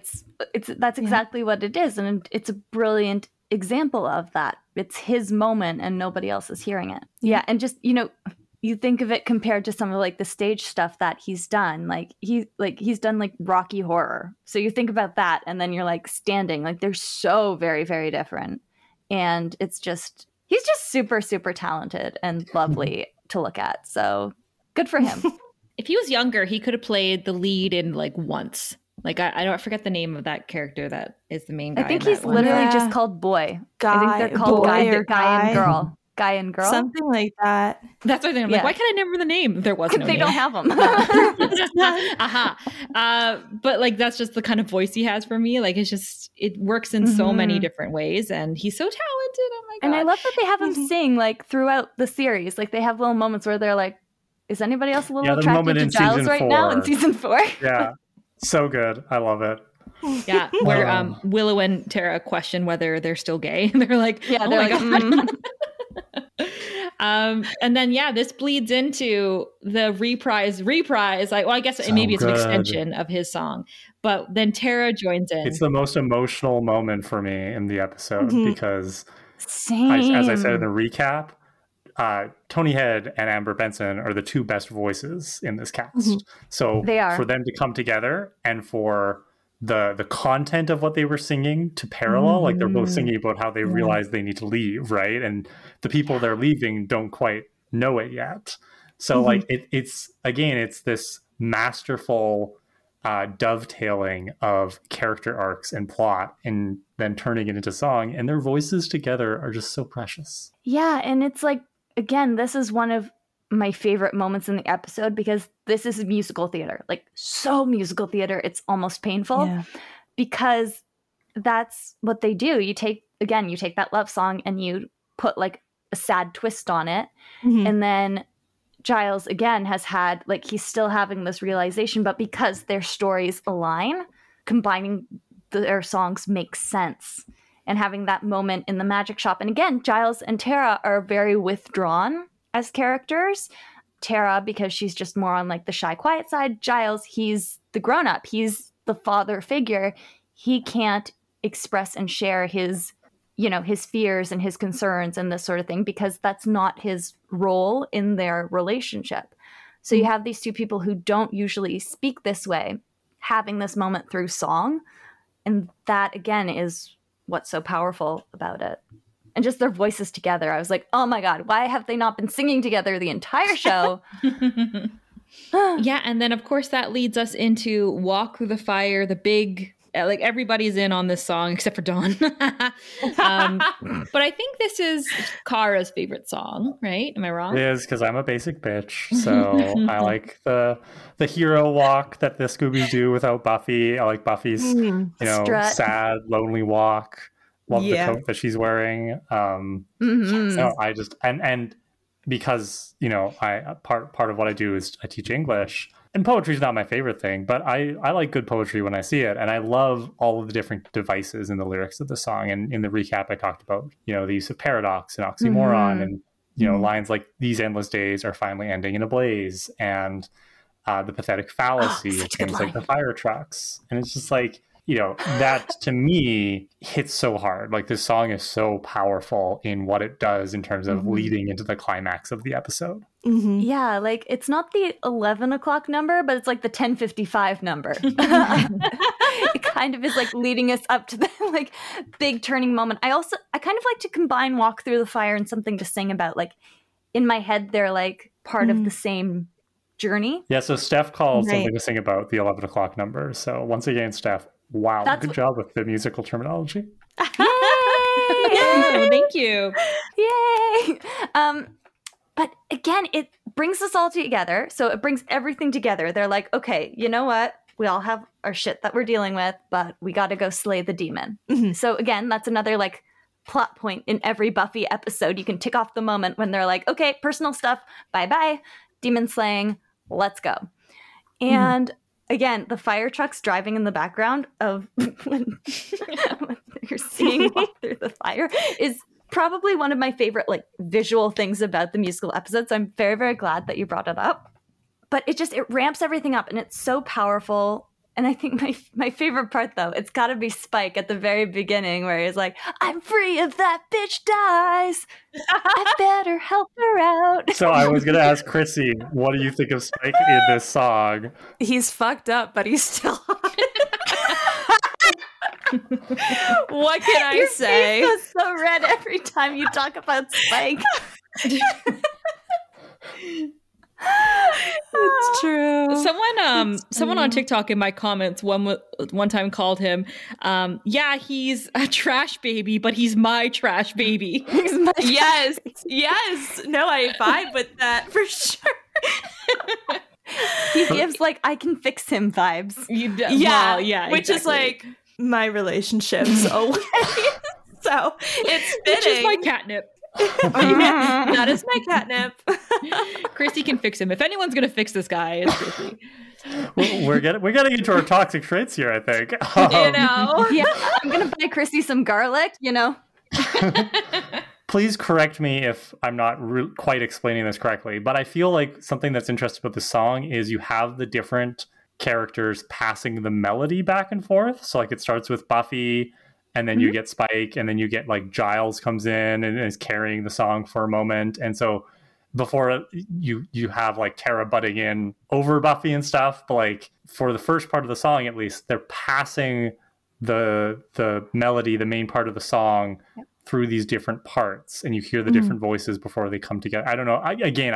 I feel like I'm explaining something that maybe has a name or a convention, but I don't know enough to talk about it. I don't know know if it has a name. I don't think it has a name. I just call it like the one day more effect. Mm. You know what I mean? What's like Les Mis, where it's like yes, all these moments coming together, all these voices, all these sections of different emotions they're all feeling, and it's okay. I know what you're talking about because I've never seen. Yeah, I've never seen Les Mis, but I've seen the episode of The Magicians that is a musical episode, and one of the numbers in it is Les Mis, and there's a montage where all the different characters across all these different scenes are singing "One Day More," and that's the vibe. Yeah, I get it now. That is the vibe. Yeah. And again, it comes to that central point in the episode where they're like, okay, personal stuff, bye-bye. Demons, fight them. Yeah.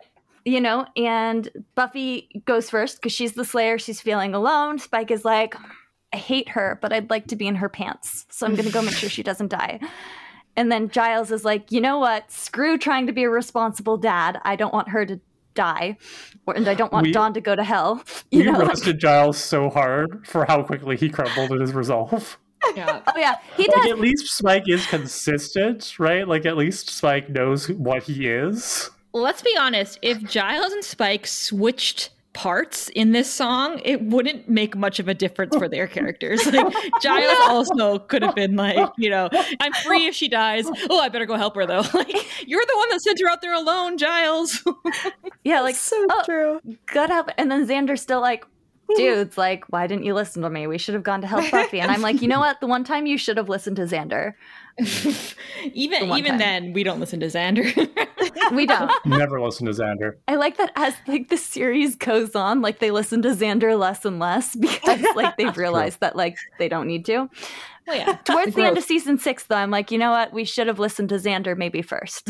I have thoughts, but you just wait, Joss. I have thoughts about that. Wait until we get to the end of season 6. I have a hot spare. Okay. I'll wait for the episode to come up. I'm excited. So that brings us to something to sing about. Your 11 o'clock number. Yeah. And explain what that is to our people who might not know it. Do you want to take it, Chrissy? Do you want to? Thinking about Spike. You know what? Yeah. I'm still thinking about Spike. No, you know what it is that I use the 11 o'clock number just to describe the 11 o'clock number. I don't know how. It's kind of like when everything gets to that climax.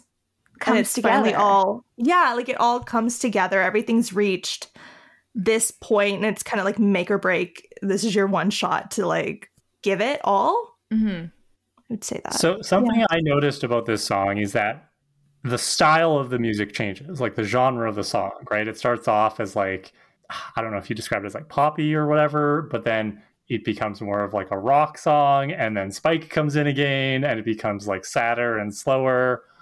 What's going on with that? I mean, it kind of comes with, I think Buffy makes this big reveal. It's building to that. So she comes in, it's very performative because that's what she does as the Slayer. She performs. She comes in, she cracks a joke, she kills the bad guy. That's what she does. It's her job. It's her mask, right? She plays her part. That's how she's feeling. And then she goes into this big dance break because she's trying to like, I mean, I interpret the dance break as her trying not to say what she has to say. You know, like she's made her big reveal. And then she's like so overcome with the emotions of actually like saying it out loud. There was no pain, no fear, no doubt. So they pulled me out of heaven. And that is beautiful because it's discordant. And like what they did musically with it, like it's beautiful. They pulled me out of heaven. I think it was in heaven. Like it goes from like the key shifts. And then they're using these like crunchy chords to really like portray what she's feeling emotionally. And smart. And then when Spike comes in and he keeps repeating living over and over, and like how flat the end of that line is. Yeah. Because life's flat. Yeah. But he comes in and he again changes the dynamic of the song because the song is following what they're feeling, right? That's the point. The point is, you know, she's performing, her secret's revealed. She's, my secret's revealed. I want to dance until I explode. And then, not girl. Spike finally gets his wish of saving her. Do you think that while she's singing, especially like during the dance part where she's like, where there's joy, there's hope, whatever, it's almost like the lyrics are coming on top of each other. Like it's very janky sounding to me. You know, it doesn't flow from like one verse to the next. It's like it cuts off almost to the next one. Yeah. Is that maybe it's only me that found that, but it's staccato. Yeah, I think it's strategic in the sense that, you know, where there's life, there's hope. Every day's a gift. Wishes can come true. Mm-hmm. Like these are the things that like people are saying to her, what she thinks she feels like she has to believe because, you know, she was really happy being dead. So now she's like, oh, like life's a gift. I have to enjoy being alive and blah, blah, blah. And then she's like, work so hard to be like other girls and fit in, which is like Buffy's whole thing is like, how do I fit in when I am so different? And so she goes from like what she thinks she has to feel and what she thinks she has to say. Is every day a gift when your basement is flooded? No.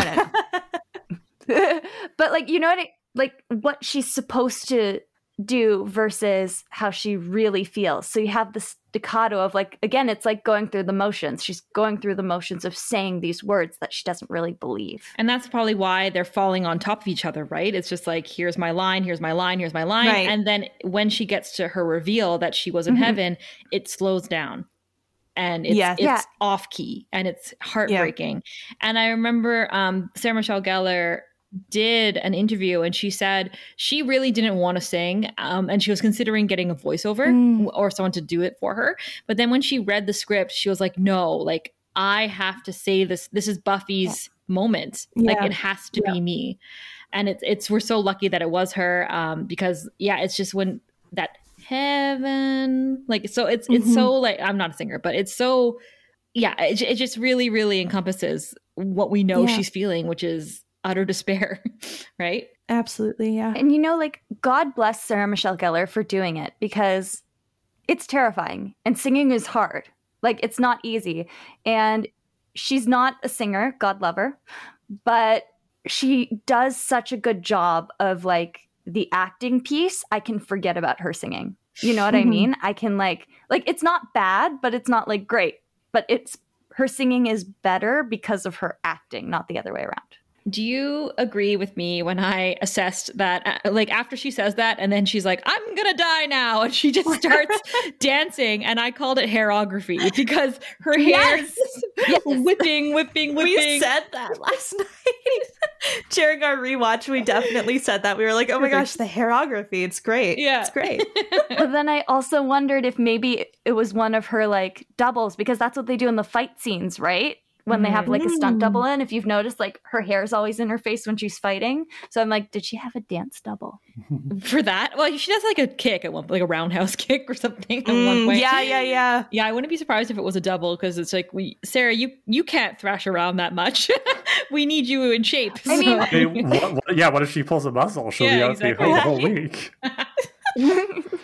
So what I think is interesting is Joss Whedon kind of pulls a fast one on us here because the musical ends with a happy ending. There's a kiss at the end. The music swells. We'll get there. But when you hear the song, where the musical actually leaves us is Buffy and everybody else just spilled secrets they didn't want to spill. So the musical part of the episode ends on a happy note. But the episode itself, can you really call it a victory? I don't know. Mm-hmm. Well, it's kind of like that bittersweet, like, oh shit, now what? Yeah, like, as not to be too direct, but that's what the song is. It's like now what? Yeah, what else would you call it? What do we do with this information? It's perfectly called. Yeah. Where do we go from here has always been my favorite song in the episode. I do love a good ending track. I love that everybody has a moment on it. I love when Spike fucks off. He's like, go to this, and leaves. He's like, fuck this, I'm gone. And sorry, just before we get to where do we go from here, we just have that quick reprise from Sweet as he's leaving, right? Yeah, they've defeated him. They've convinced him not to take Xander because no homo. And you know what? Most relatable demon on Buffy, because he saw that Xander was supposed to be his bride, and he was like, yeah, no. That's a good point. He is the only demon not into Xander. So. Yeah, he's the only demon. It's also it also gives him an out to be like, he's not homophobic. It's that it's Xander. If he had offered Giles, he'd have been like, off we go. Right. Let's go. Yeah. He heard Xander sing, and he's like, nothing I can do with that. He's like, I saw your dancing. That's an ensemble. I saw your arms character. In that dance sequence. It's a no. Are those the best pajamas you could imagine? Yeah. No, I love this reprise because he says the title of the episode. Everyone loves when you drop a title in there, right? Yeah, he says, that's my favorite thing. Even. And he disappears in a little puff of smoke and a bright light. Who doesn't like to watch that? And I just think that he is so cool because he's like, you beat the bad guy, woo, but he's like, it wasn't about me, it was about you all getting embarrassed by what you talked about. And now I'm going back to hell. But did you?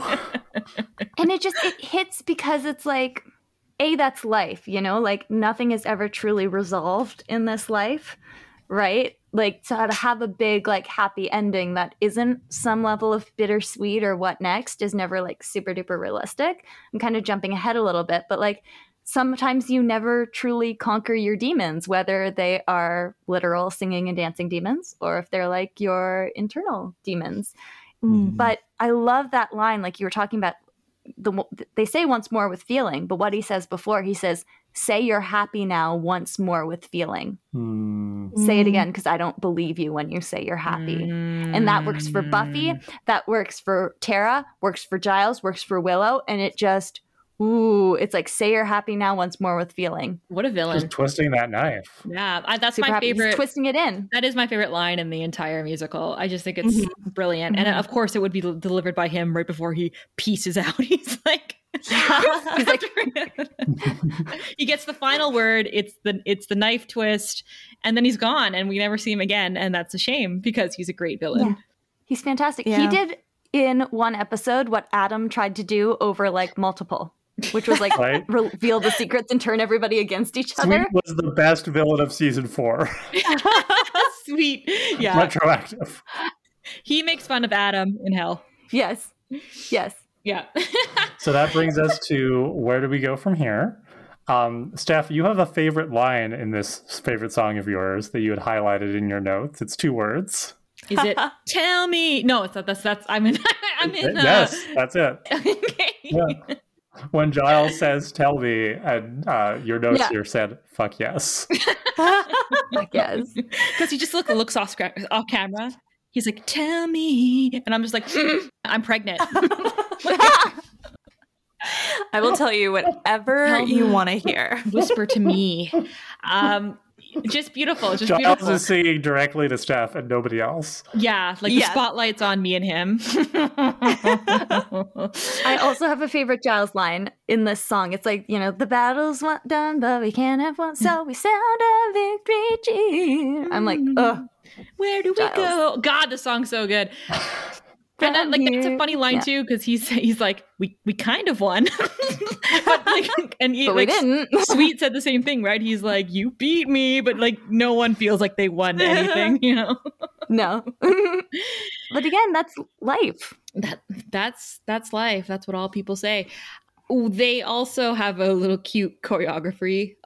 We have cute choreography in this little scene. The very one that Spike's like, nah, I'm not going to do this. But like, yeah, they like understand. We'll go hand in hand, but we'll walk in hand, but we walk alone in fear.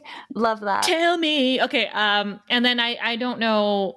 We didn't mention this here. I mentioned it last time that Adam Shankman was the choreographer for this. Okay. And of course, we know him from Hairspray and Step Up, and he's So You Think You Can Dance judge. But the kind of choreography that he did for these types of scenes, I think is really smart because most of the cast are not dancers, as we said before. They're not trained in musical theater, I'm sure. So doing something like this, which is...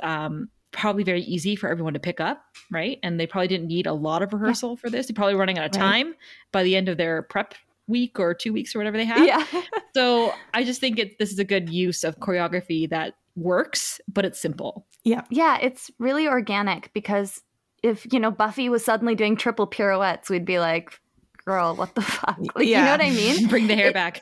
It keeps it so realistic to who these characters are as well. Like, Spike's not going to do high kicks, although I might change my mind about him if he was doing high kicks. In Chrissy's mind, he is. That's all he's been doing. Well, so speaking of Spike leaves, and Buffy joins him outside the magic box, and we get the coda, which Buffy reprises, "I touched the fire and it freezes me. I died so many years ago." Yeah. And that's Spike. And then they kiss. Chrissy, they kiss. It's their first legit on-screen kiss in the series. It's a really good kiss. It is a good kiss. Really, really good kiss. Yeah. What I'll say about it... Go ahead. What I'll say about it is that I think that Sarah Michelle Gellar either is standing on a box or James Marsters really is that short, because they're like pretty same height. Yeah. You know what I mean? And we know Sarah Michelle Gellar is a teeny tiny person. Yeah. So that's what I was thinking when they kissed. Yeah. I was like, what magic is this? Have either of you ever had to do stage kisses? Yeah, I had to kiss my best friend in a play. And he was like my best guy friend. And we lived together at the time. It was in college. And we never rehearsed it. We were in rehearsals and we'd always just kind of like skip over it. We'd like, be like, oh, like we'll practice it later. We're in the wings. We're about to go on for like our big romantic scene. And I was like, oh my God, James, we've never kissed. And he was like, it's fine. And so we get on, we're doing the scene. And my character has to just like plant one on him.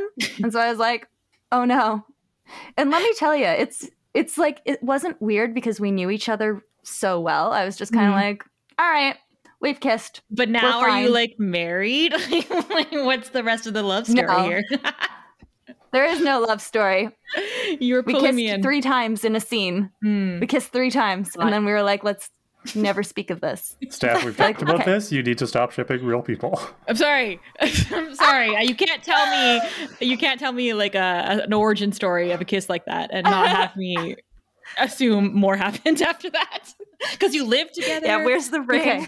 Like, speaking of AO3 accounts, like that's like mine is just full of stuff like that. All this to say, James Marsters looked the same height as Buffy, if not a little bit taller. And I was like, interesting. Maybe he crouched down so she could reach. Maybe. Like, that would have been considerate for him to do if she's short. Maybe he's standing in another coffin hole. Yeah. He's kneeling.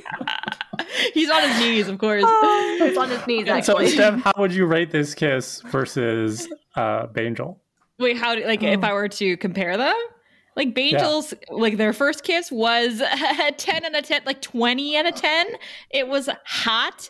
It was amazing. I talked about it for 7 minutes, I'm pretty sure, when we covered that episode. Yeah. This one, I was just like, I liked it for the end of the musical, right? Where you got to close on the kiss, right? And this is a really big moment for Buffy's character and what she's going through at the time. I don't care about what Spike's thinking.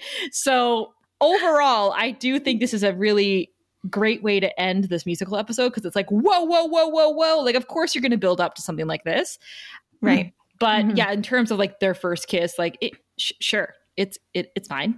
It's fine. It's not the fireworks that I've seen in the past on this show. That's just me, though. Chrissy would say otherwise. You know what, though? I am more of an Angel and Buffy person, but Spike for me. Yeah.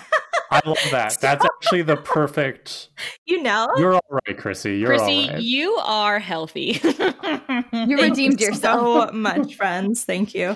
That being said, I would say, like, the kiss is, like... I found it a bit, like, messy. Like, it was a weird... Thank you! I don't know. I kept staring at, like, his mouth, and I was like, what is... There's a lot of movement. There's a lot of movement, yeah. Yeah, it's really, like... up and down. Okay. Yeah, it was an odd kiss, like a very messy kiss, but not in a sexy way. I didn't want to yuck anyone's yum, and I also have never kissed on camera. Who? What the fuck do I know? but I've seen better. That's what I'm saying. You know? Yeah. Did not expect us to break down the mechanics of this kiss as much as we are, but all right, I'm learning a lot. That's all that could go through my mind watching was like the mechanics of this kiss, because it was like a really oddly like messy was a good way to describe it. How many takes do you think that was? Probably one. I honestly think, Sarah, I feel like it was one. My opinion, just based on my observations, is that Sarah Michelle Gellar very much enjoyed making out with David Boreanaz, and she doesn't like making out with James Marsters, and that's where how you can see the difference in that. You can tell. Yeah, you can tell. I don't mind ending a musical theater episode on a kiss. Doesn't matter who it is. Like, it's good, but it wasn't a musical theater kiss. Like, musical theater kisses are not like, sorry guys, like that's what it looked like. Maybe cut that, but no. Oh, Steph will not cut that. That's in. We can't put that up there for free. Come on. But you know what I mean? Like, it wasn't like the sweet, like, magical musical theater, like a little heel popping kiss, you know, like. It wasn't a musical theater kiss. It was like... Because it's not supposed to be a romantic kiss. It's supposed to be, what the fuck you doing, Buffy? Buffy wanted to die, and now she's like, well, I tried drinking. I tried pretending that everything was okay. I tried all these things, and now I'm going to try Spike. And that's what it is, you know? Do you know how low you have to be to try Spike? Like, that's what I mean. So, like, when people are like, oh, this is, like, their first kiss. I was like, it's not romantic, people. She hates herself. Is it self-harm? Is that what you're saying? Yes. I am liking it to self-harm. Yeah, pretty much. It's self-harm. She says it in her song. She says, this isn't real, but I just want to feel. So she mashes her face up against this man, trying to feel something both physically and internally. And maybe it works. I guess we'll find out next episode. Spike is her rebound after getting out of her long-term relationship with Death. Yeah, exactly. Yeah. And he's like, you know what? I'll take it. Yeah, of course. That's what he's an opportunist. Of course, he's going to take it. I will say though, them coming together it's a nice build up. It is right. The kiss is what it is, but the build up to it with their duetting is really nice. Yeah, with the song, it's very much like I don't know if you guys are familiar with She Loves Me. It's one of my favorite musicals. It's like a golden age thing. But at the very end, they've had like their big like song or whatever. The ending for She Loves Me is actually very quiet because it's about two people who are like anonymous pen pals and who have fallen in love, but in real life they're coworkers who hate each other. And through this thing it becomes enemies to lovers, but they still love the person in the letters, right? Yeah. And it's beautiful. It's on Broadway HD still, and like you like pay the $10. It's worth it. It's gorgeous. Anyway, so at the end they're locking up, and so she has invited this boy who's her coworker, who she now thinks she has feelings for, home to Christmas dinner with her and her mother and her romantic pen pal to introduce the two of them. But she suspects. She's starting to suspect, but he already knows. He learned first. So anyway, they're building, and all of a sudden he starts like singing her like love song back to her. So he's like, he starts like singing the words in her letter to her, and that's his reveal. And she turns and she keeps singing this song. She's like, oh Josh, I was so anxious, I had to tell you. And then they sing like overlapping each other, and they sing like to the tune of one of her letters. And then they have this big kiss, and it's fanfare, and it's one of my favorite like top 10 musical theater kisses. So this is what this build is like, with her singing her song, him singing his song, and then the kiss. Like the kiss is lackluster, but the build is great. It's very theater. I need to invest in this musical immediately. It's got all the tropes I love, including he fell first, and I just need it all. And then we have at the end of that though, remember, everyone goes, where do we go from here? And then the big music, and then the curtains close on a kiss, God knows. And that's the end of the episode. It's brilliant. Let's watch it again. Any other thoughts from either of you about the Buffy musical episode that you would like to put out there? It needs to be a stage adaptation. So I thought I put that question in here, but I was going to ask the two of you, like, if you were to adapt this for stage, right? Like, Yeah. Is there anything that would have to change because it's on stage? Like, what would this be like as a stage musical?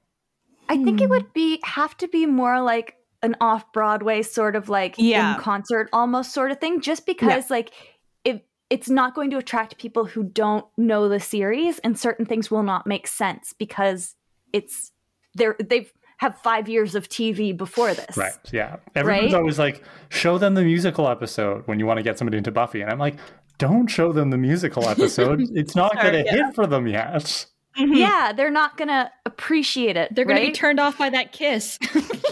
They're going to be like, this is Buffy's taste in men. Tragic.